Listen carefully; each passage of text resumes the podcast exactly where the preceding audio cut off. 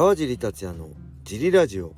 はい皆さんどうもです、えー、茨城県つくば市並木ショッピングセンターにある初めての人のための格闘技フィットネスジムファイトボックスフィットネス代表の川尻がお送りします。はいそんなわけで今日もよろしくお願いします。えー、昨日も暑かったですね。暑い中ね木曜のキッズクラスはね元気ですね子供たちって。本当出し切るんですよね。大人って大体明日のこととかそのねその日の次の予定のこと考えて抑えちゃったりしちゃうけど子供ってその時その時瞬間瞬間をね全力で生きるからすごい元気ですよね。でエネルギーが切れたらパタって寝ちゃうみたいなね。クラスも元気してクラス終わった後もねボール投げたりして遊んでてねすごいなと思いました。おじさんたち見習わないとなって思いましたね。はい。あとは最近ハマってる湊かなえが、えー、新しいの、えー、母性かな？母性っていうのを読み始めました。そしたらねちょうどこの母性っていうのは今年の11月ぐらいに、えー、映画が始まるみたいです。はい。えー、ちょっと見に行こうかなと思ってるんですけどちょっと今んとこねあんまり今今まで読んだ中で一番響かないかな僕的には。他にもあのー、ねいっぱいいいのはなんでこれ映画化になったのかなと思うぐらいあんまりまあ母と娘の話なんですけどなんだろうなちょっとね現実的じゃないっていうかね。まあ、全部現実的ではないんですけどちょっと今んとこ響いてないですね。はいただえー、Amazon で買った本が届いたんでえー、そっちもそっちはあのー、スポーツのノンフィクションですね。やっぱスポーツのノンフィクションが一番面白いんでそれっちも読んでいこうかと思ってます。はいそんな感じでレーターも行きましょうか。えー、川尻様えー、通勤中に楽しく拝聴しています。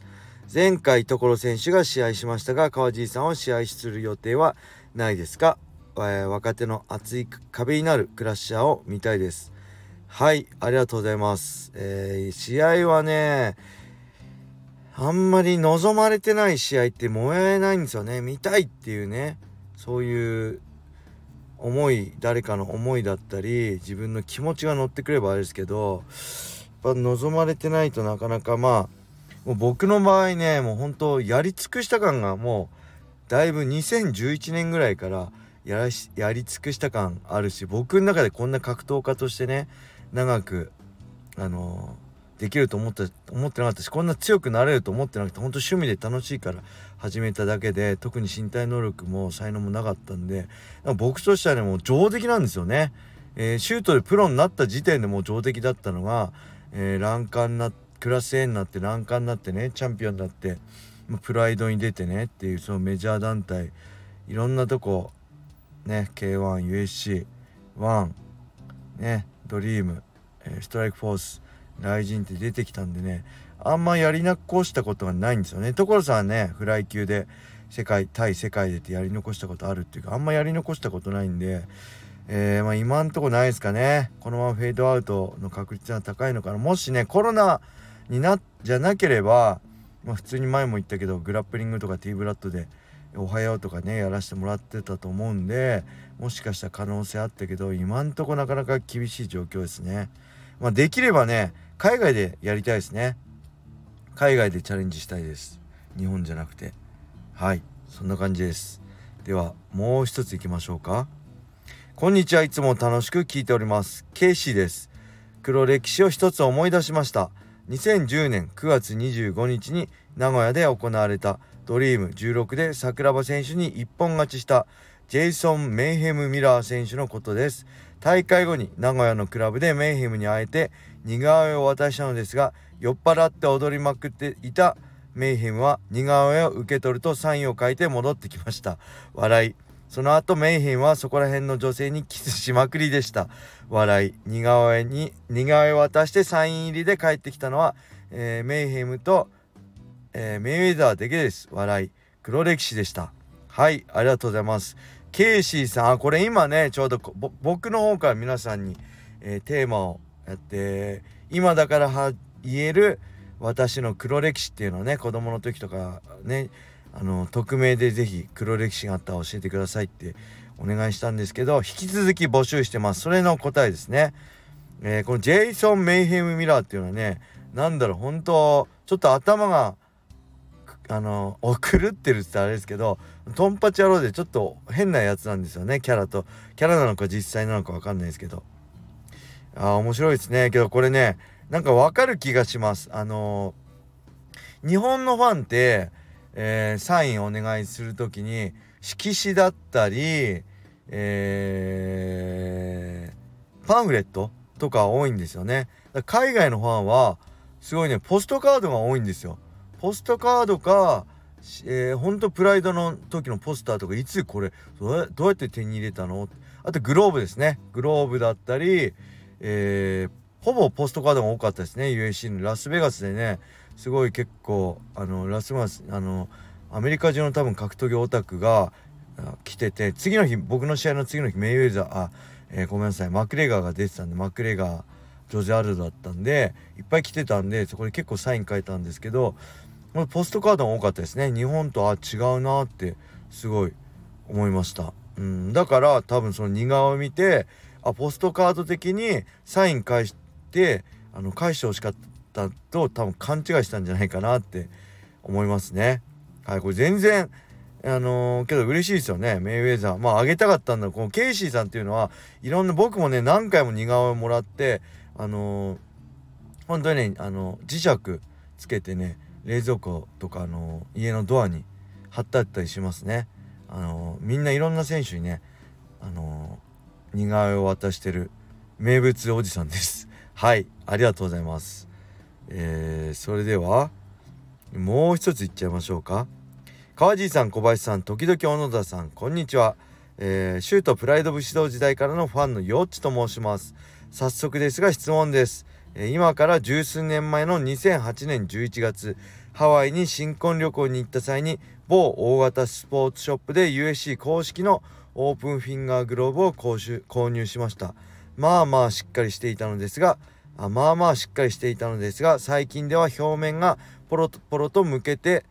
少し残念な姿になっています。やはり実際に試合で使われるグローブとレプリカでは素材や作られ方が違うのでしょうか。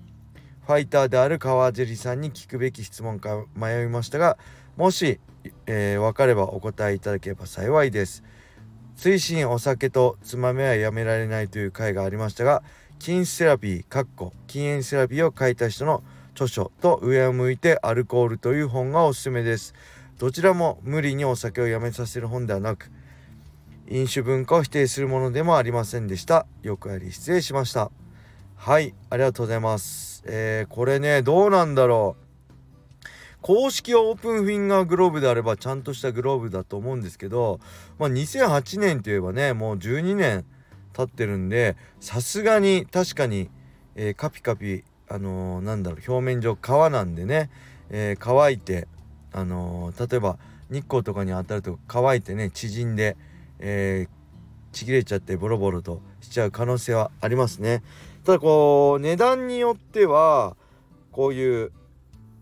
なんだろうあのー、レプリカ的なのはあると思います。僕もなんか見たことあります。あチャチ USC って書いてあるからチャチーナ明らかにこれ試合でつく使ったのとは違うなっていうのはありますね。なのでもしかしたらそっちかもしれないし値段によると思います。結構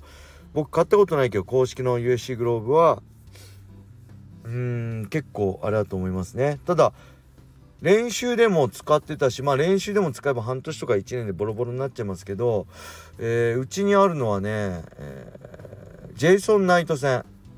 だから2015年12月に使った試合用のグローブは持ってきて唯一家に他も全部あげちゃったんでないんですけどそれは多分、えー、多分普通にしてるんでまああれから、えー、7年経ちましたよね、えー、なんでねちょっとどうなんだろう。もしかしたらレクプリカかもしんないですけど。基本的にそこまであの悪くなる感じはしないですね。10年経っても。ちなみにプライドとか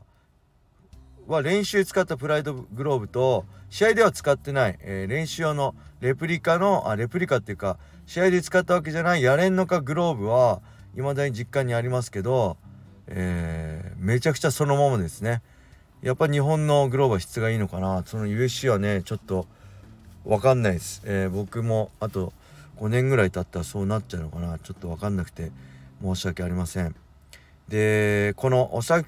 とねつまみやめられない禁止セラピーと上を向いたアルコールっていうね本おすすめなんで是非興味あったら見てください。僕はまあお酒普通に最近飲んでないんで全然